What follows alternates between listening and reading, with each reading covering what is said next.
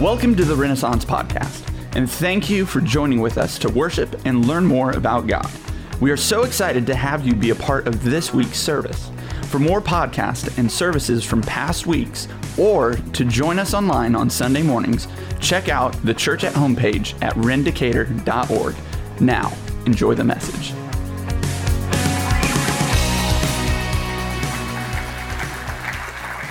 Good morning. Welcome to Renaissance. My name's Joe, and I'm one of the leaders here. And I want you to imagine with me a man shopping for Christmas back in July. And what I mean for that is he's actually on Instagram, and an ad pops up for something that his wife would like. And so he buys it. And he realizes that the gift that he just bought to have shipped for his wife is a gift that's so special, he can't just give it to her when it arrives. It's a gift that she would love so much and be so appreciative for that there has to be a special occasion for him to give this gift. So he has it shipped to a buddy's house so it doesn't come home. And then he goes to the buddy's house when it arrives and he takes the gift and he hides it in the closet where they keep the coats and hats and gloves and scarves because it's July and they don't need those. But as the year goes on, it begins to get colder. And his wife one day says to him, You know, we should really bring out the coats, the gloves, the scarves, the hats. And he's like, Yeah, babe, don't worry, I'll take care of that. And so then he hides the gift underneath their bed because he can't imagine why anyone would ever look underneath the bed. And then he realizes one day, while he's never looked under the bed in his life, his wife actually vacuums under there. And so he can't keep the gift underneath the bed anymore. And so he's like, Where am I going to put it? I can't put it in the garage. She'll see it when she comes out of the car. I'll take it to the basement where the spiders live.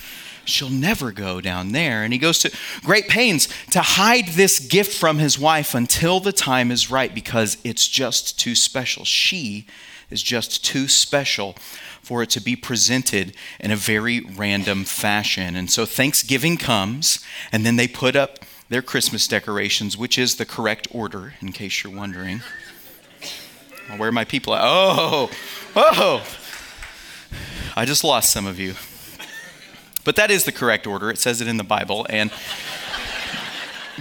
if you want to argue with the Lord, that's on you. But I, I'm not going to fault you for that. But they put up their Christmas decorations and the tree is up. And sometime that week, he wraps the gift. And what I mean by that is he takes it to his mom and has her wrap it for him because it's too special for him to wrap. And he places it under the tree while she's not looking. And his wife comes out one day and sees this gift under the tree for her. And she's overwhelmed with excitement. It actually looks like it's been wrapped very well. So she doesn't even think her husband bought it for her because it looks so good. And then Christmas morning comes and she unwraps the gift, and in a flurry, in just a few moments, what was left of that wrapping paper is now all over the floor. Isn't that strange what we do?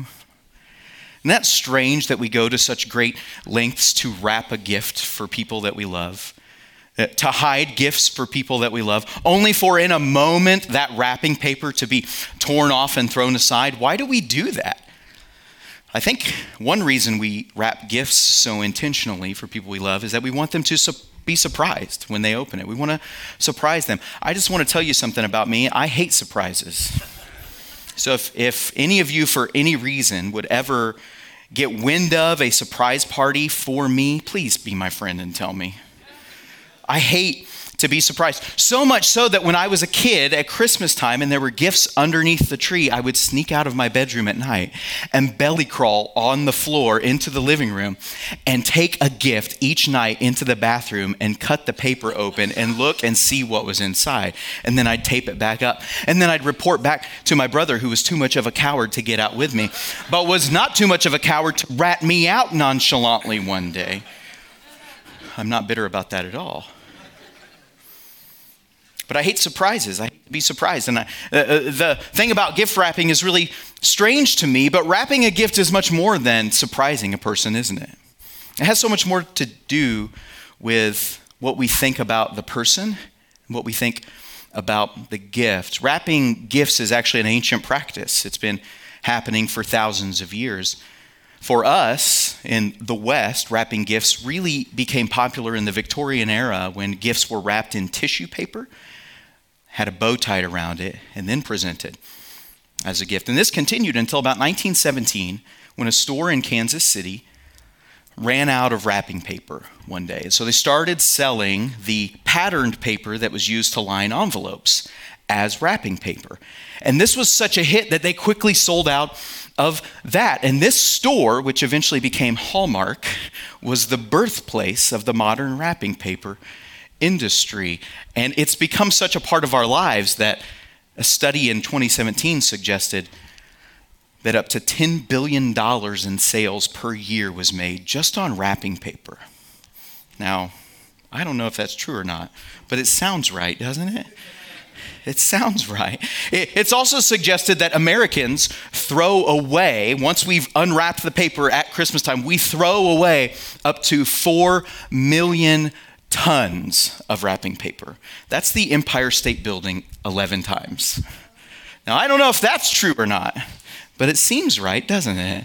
It seems right. I think one ton of it is always at my house on, on Christmas. Uh, it's such a part of our culture, and there's some psychology to wrapping gifts because wrapping a gift actually changes this impersonal object into something very personal. It now is a thing that I wrapped and gave to you. So now you think of the gift as that thing Joe got me, or that thing you got me. It's something that changes what the gift is. Wrapping does. Wrapping says that the gift is actually very special. Wrapping says that the person receiving the gift is very special. Now, the Bible tells us that God loved us so much that he gave us his son. And this is, uh, just so you know, we're not like trying to do any kind of cute reveal and like keep you guessing as to what the gift is that we're talking about here at Christmas time. Like we always say the answer is always Jesus. Like the gift that we're talking about is Jesus. That's no surprise to us. And the Bible would tell us that God gave us this gift. In fact, He promised to give us the gift of His Son millennia ago. But what did He do? He kept Him hidden for centuries until the perfect time had come. Galatians 4 7 says, When the fullness of time, or when the perfect time had come, God sent forth His Son, born of a woman. He waited for the perfect time, but he kept this gift hidden. And then finally, when the perfect time had come, he delivered his son, this gift, into the world and actually wrapped him. And I want you to read with me in Luke chapter 2. If you have a Bible there with you, go ahead and turn there to Luke chapter 2. We'll read in verse 1. If you don't have a Bible, we'll put the words up on the screen. But I want to read this. It's the story of the birth of Jesus Christ. It says, In those days, a decree went out from Caesar Augustus that all the world should be registered. Or, or, a census should be taken. And the purpose of this was for a tax. Boo! This was the first registration or census when Quirinius was governor of Syria. Why is this important? Why are these details in this passage here? We don't need to know that to know about Jesus. We don't, we don't need to know any of that to, to know how much God loves us, but, but that's in there to show us that, that the birth of Jesus Christ took place as an historical event at a specific point in time. There's a moment on the calendar when it occurred. The author is giving us a backdrop to that. This census that Caesar Augustus commanded to be taken so that they could increase tax revenue for what at that point was the very new Roman Empire is historically accounted for. Outside of the Bible, you can read that Caesar Augustus ordered this census to be taken. And the way that they did it in many areas, particularly in the land of Israel, was that they had each person return to their family's ancestral homeland. My grandma is from Herrick, Illinois. Anybody know Herrick, Illinois? Okay, a few of you, unfortunately, are familiar with that town. It's out in the middle of nowhere, right? My, my grandma, who's 92, still refers to that as home. She hasn't lived there in probably 75 years, but she still calls Herrick home because that's her ancestral homeland. I often say, if someone says they're from Herrick or mentions Herrick, I will say, Oh, my family is from Herrick And so they had them travel to their ancestral homeland, to Bethlehem, which is kind of the Herrick of Israel.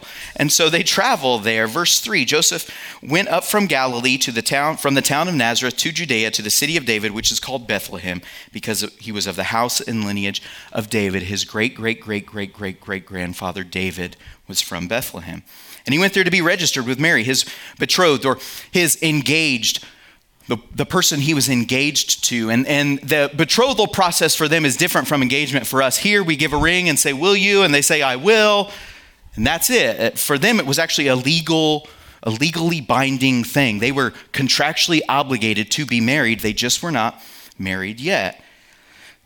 He went there with Mary, his betrothed, who was with child. This is a very important line because she's pregnant and they're not married yet. Pastor Josh did a great job of explaining that story. What happened there is that one day Mary, who is a virgin, has a, an experience where an angel appears to her and says, God's Spirit is going to perform a miracle in your womb, and you're going to give birth to a son.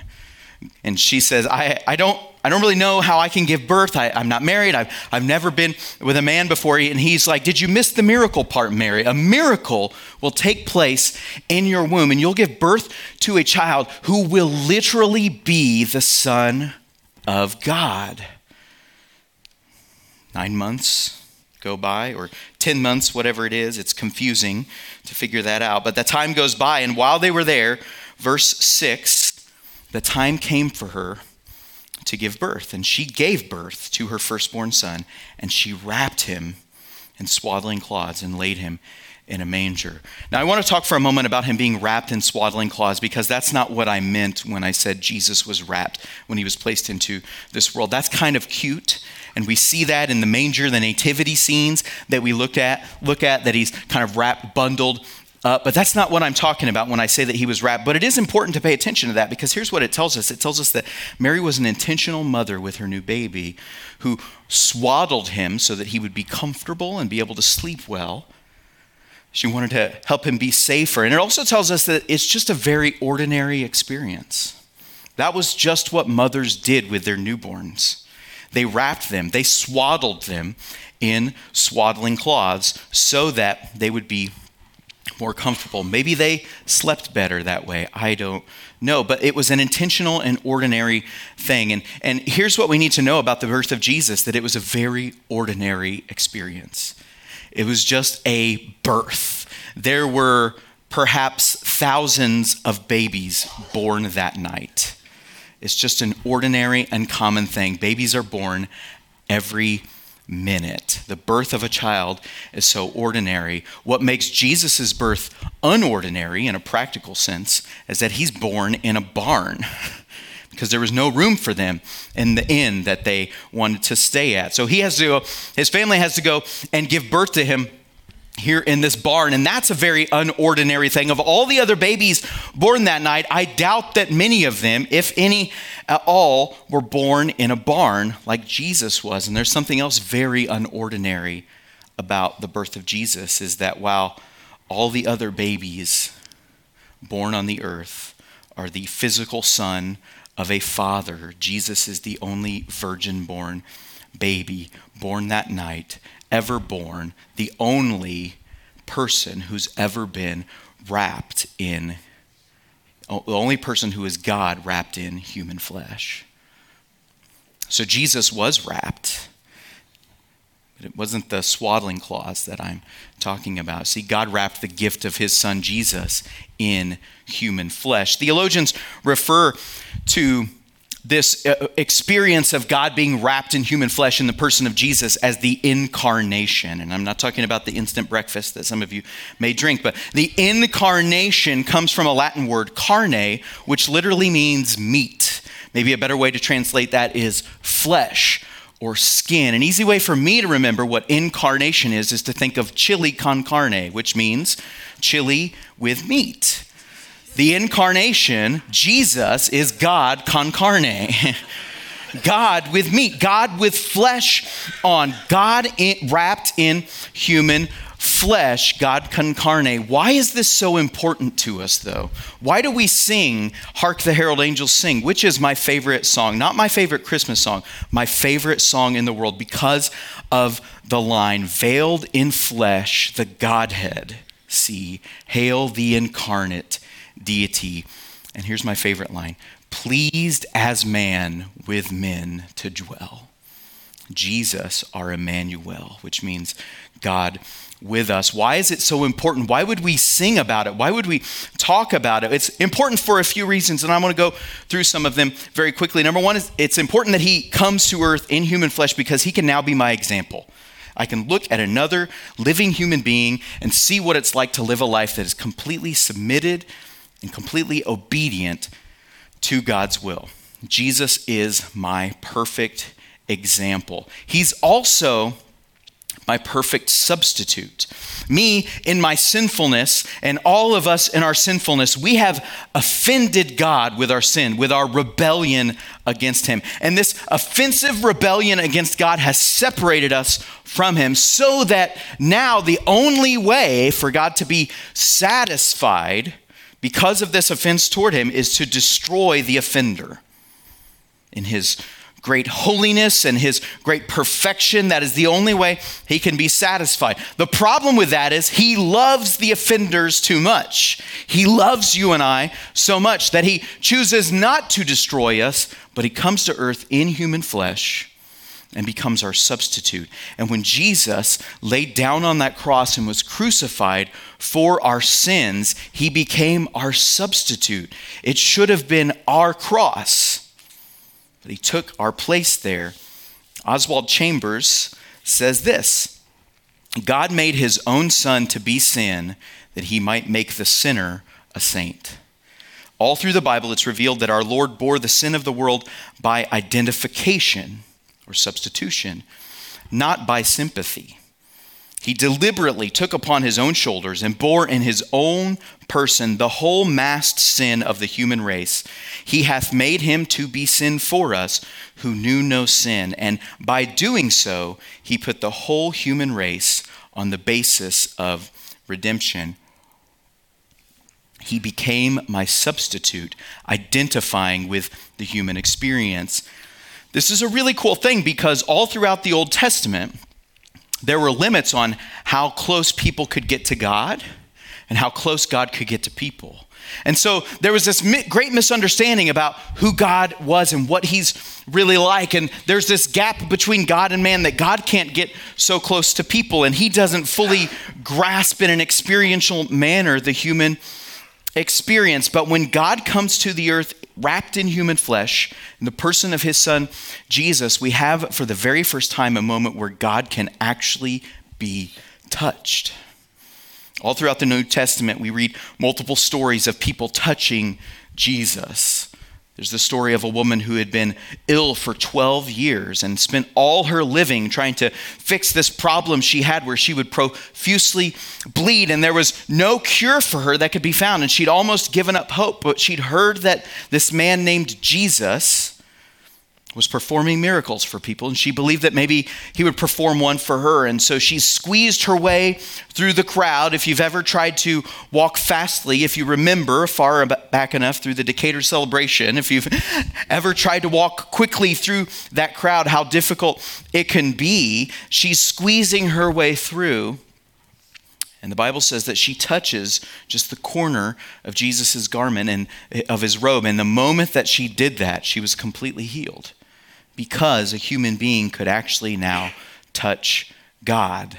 She was completely healed. We're told the story about a man named Thomas, one of Jesus' closest friends, his disciples, who, after Jesus has died and raised from the dead, and other disciples who saw him raised from the dead begin to report this story. Jesus is alive, and Thomas doesn't believe it. He says, Unless I see the nail prints in his hands, unless I see the holes in his hands where they drove the nails into them to crucify him, unless I, I put my hand in the wound in his side where they drove a spear into his side, unless I can touch him physically, I will not believe. And he turns around to leave, and bam, Jesus is standing there and says, Thomas, why don't you reach out your hands and touch me where they drove the nails into my hands? Why don't you put your hand into my side where they drove the spear? And the Bible says that Thomas fell on his knees and was given faith because he got to touch God. In fact, in that moment, he exclaims, My Lord and my God. We're told about a man named John, one of Jesus' closest friends, perhaps his best friend, the Bible tells us, that, who wrote the book of John and the book of 1st, 2nd, and 3rd John and the book of Revelation. He's kind of a big deal in the New Testament. We're told of that man who, who at times would sit next to Jesus and lean his head against him as though he was weary. And the Bible tells us that he was the one that Jesus loved, or in other words, his best friend. And John is the one who wrote that about himself, that I was the one that Jesus loved. And he was able to say that because he got to touch God and lay his head against God. And that's really, really awesome that they could touch him, isn't it? But I've never got to do that, Terry. I never, I never got to touch Jesus. I've never seen him in the flesh. I haven't gotten the opportunity when I was in pain and, and feeling sick or feeling hopeless to reach out and touch him and be healed. There have been moments where I have felt like I was losing my faith, and I would have loved to touch those nail scarred hands and put my hand in the wound in his side and just know that Jesus was real. I haven't got to do that. There have been times where I have felt unloved and unlovable, and it would be awesome if I could just lay my head against Jesus' chest and feel him there, but I've never done that. And this can become a hurdle in our faith because it usually doesn't feel like Jesus is present with us because we don't have a physical body to hug. We don't have a hand to shake. We don't have a hand to hold. We don't have a hand on our shoulder from Jesus telling us everything is going to be all right. First Peter verse 1 chapter 1 verse 8 says this, though you have not seen him, Jesus, you love him anyway. Though you do not now see him, you believe in him anyway. And you rejoice with joy that is inexpressible and filled with glory, unspeakable joy that you can have. Even though you don't see him, you can still believe in him. And I believe that this is true, but sometimes it just doesn't feel that way. Can we just be honest for a minute? That sometimes it just doesn't feel like Jesus is as close as he was to the disciples. It doesn't feel like he was as close and as real as he was to the woman who suffered. It doesn't feel like he's as close and as real as he was to the people he encountered. So, what are we supposed to do with that? We don't we don't get to experience Jesus in the flesh. Or do we? I want to read to you an email I received from a friend this week who um, was quoting a friend of theirs who'd recently lost a loved one and had this to say to the church. In the next few weeks, and especially as you hold services on Sunday and on Christmas, that's what we're doing here. Probably half of the people that walk through those, those doors are going to be incredibly broken, like way, way broken. They may have lost a loved one this year. And they may be suffering from their own physical or emotional pain. And they may be affected by another person's brokenness and are in distress. And I can assure you that they are not looking for answers or platitudes or to have Bible verses thrown at them like we've done this morning. They don't want to hear about how they just need to pray harder or have more faith that they just need to fake the joy until they are filled with joy. You know what they really need from you, the church? They need you to meet them in their brokenness and just sit with them. They don't even need in that moment to hear that Jesus is sitting with them because in that moment you are Jesus in the flesh. You may be the only representation of Jesus that they meet. And if you don't validate their pain, and if you give them pat canned answers, and if you throw Bible verses at them, they will reject that. But if you look them in the eyes, if you listen to them, if you simply say, I am so sorry and I don't know what you are going through, but I'm willing to hold your hand through this, and you just show up for them, they will experience Christ in a way they never have before. We have to do this better. You don't have to fix their hurt. You just need to sit with them in that hurt so that they know they are not alone. I want to read this line again. They don't even need to hear that Jesus is sitting with them because in that moment you are Jesus in the flesh. I said that I've never experienced touching Jesus physically. I've never experienced him in the flesh, but that is not true because I experience Jesus wrapped in flesh every time I experience Jesus wrapped in you. The Bible says in 1 Corinthians that we, the church, are the body of Christ, the physical representation of Jesus on the earth. We are his body. We are imperfect. We are ordinary, and some of us unordinary. We are common, and yet he still lives in us. He's still wrapped in human flesh, and it's in you and I, the church. This gift that God has given to the world that He wrapped in His Son Jesus is still wrapped in the church. And the incarnation is important because in this way, through us, now Jesus not only experiences empathy as a human being, but can express it to other people through us. He experienced empathy because he went through what so many humans go through suffering, loss, betrayal, eventually death. I was thinking about all of the terrible experiences that a person can go through in their life and how Jesus experienced those things. Just a few of them. Word got out that his mom and dad weren't married when he was born. And so later in life, he was accused of being an illegitimate child, which in that time was a very shameful thing. Jesus experienced that. Jesus, the night he before he was crucified, is alone with his closest friends in the Garden of Gethsemane, experiencing what can only be described as a horrible panic attack, as he's overwhelmed with anxiety. And the Bible says he sweats great drops of blood. It's so bad. Jesus was arrested. He knows what it's like to be arrested. He has experienced so many horrible human experiences, and because of that, he actually can empathize. And as Chambers says, not just sympathize with us. The difference between sympathy and empathy is that sympathy feels for people. I feel so bad for that person and what they're going through.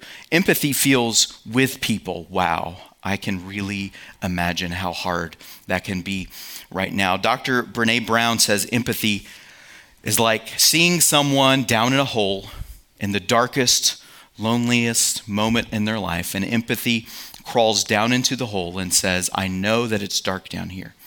So while you're down here, I'm just going to sit with you so you don't have to be alone. Sympathy pokes its head down the hole and says, Wow, sure does look dark down there. Empathetic statements rarely start with the words, at least Hmm. My marriage is falling apart. Not, not mine, I'm, I'm quoting like a person. Like, I'm not confessing. My marriage is great. I, it's great. We got a kid on the way, so it's super good, you know. That's what that means. That, yeah, no, it is, no, but like, like someone says that, like, I had to change, watch the way I say words, Jeff. But someone says that, my marriage is falling apart. Imagine saying, well, at least you have a marriage.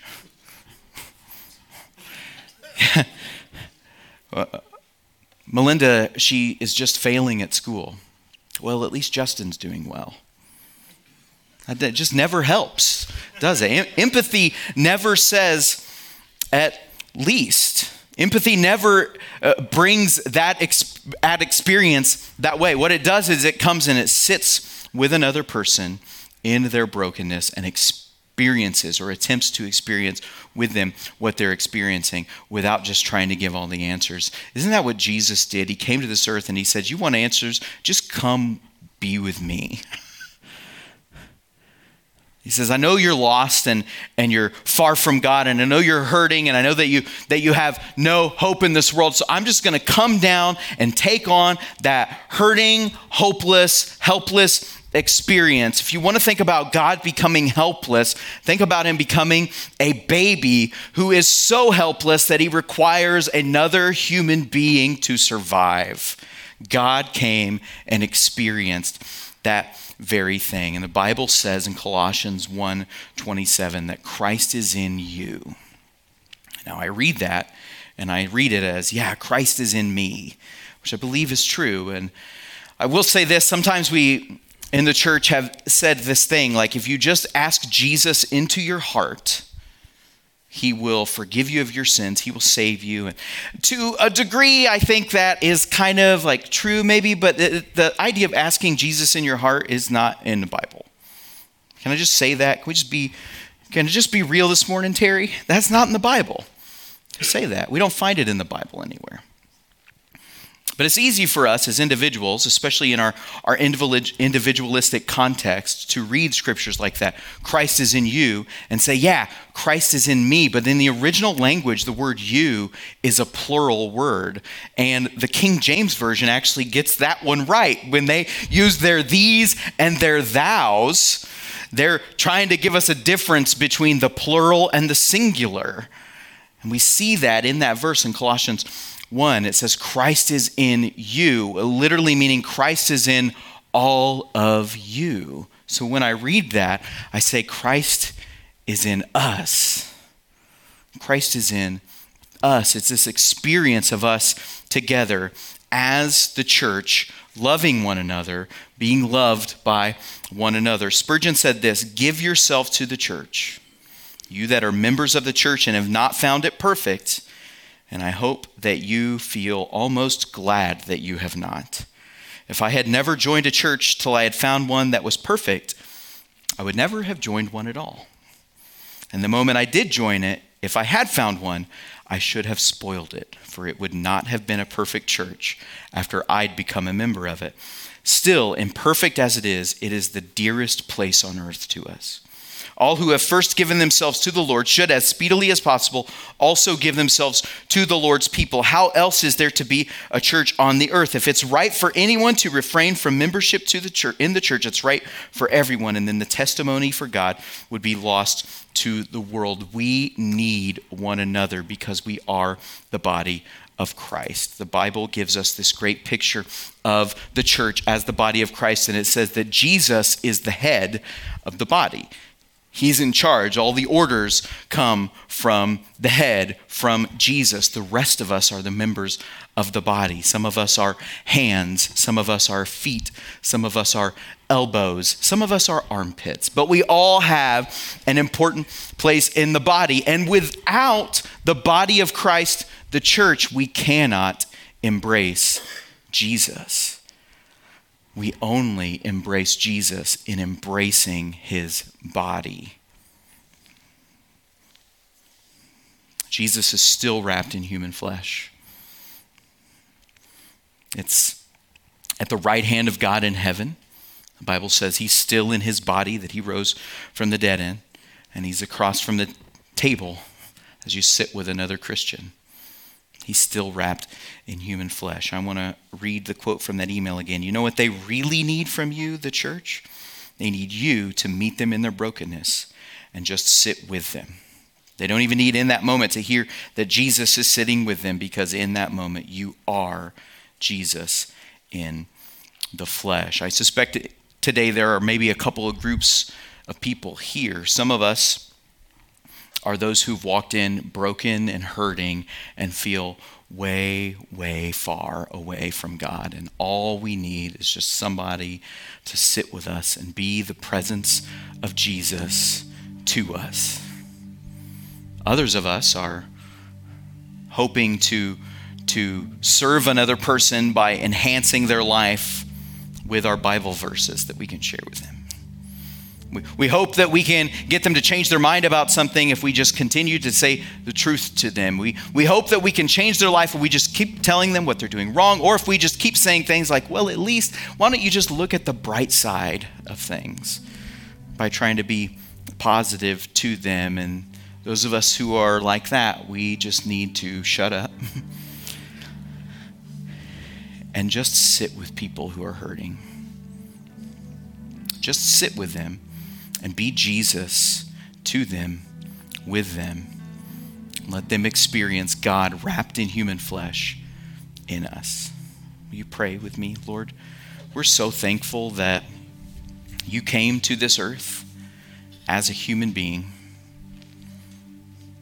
You took upon yourself the human experience.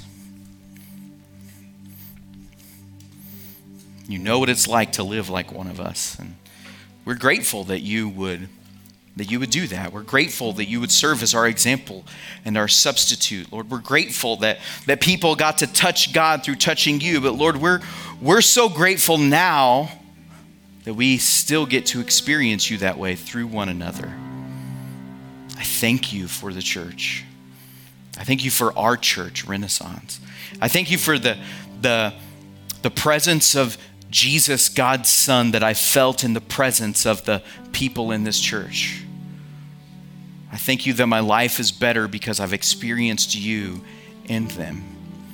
Lord, I pray that you would help us all to have that mindset that we are Jesus wrapped in flesh. Christ is in us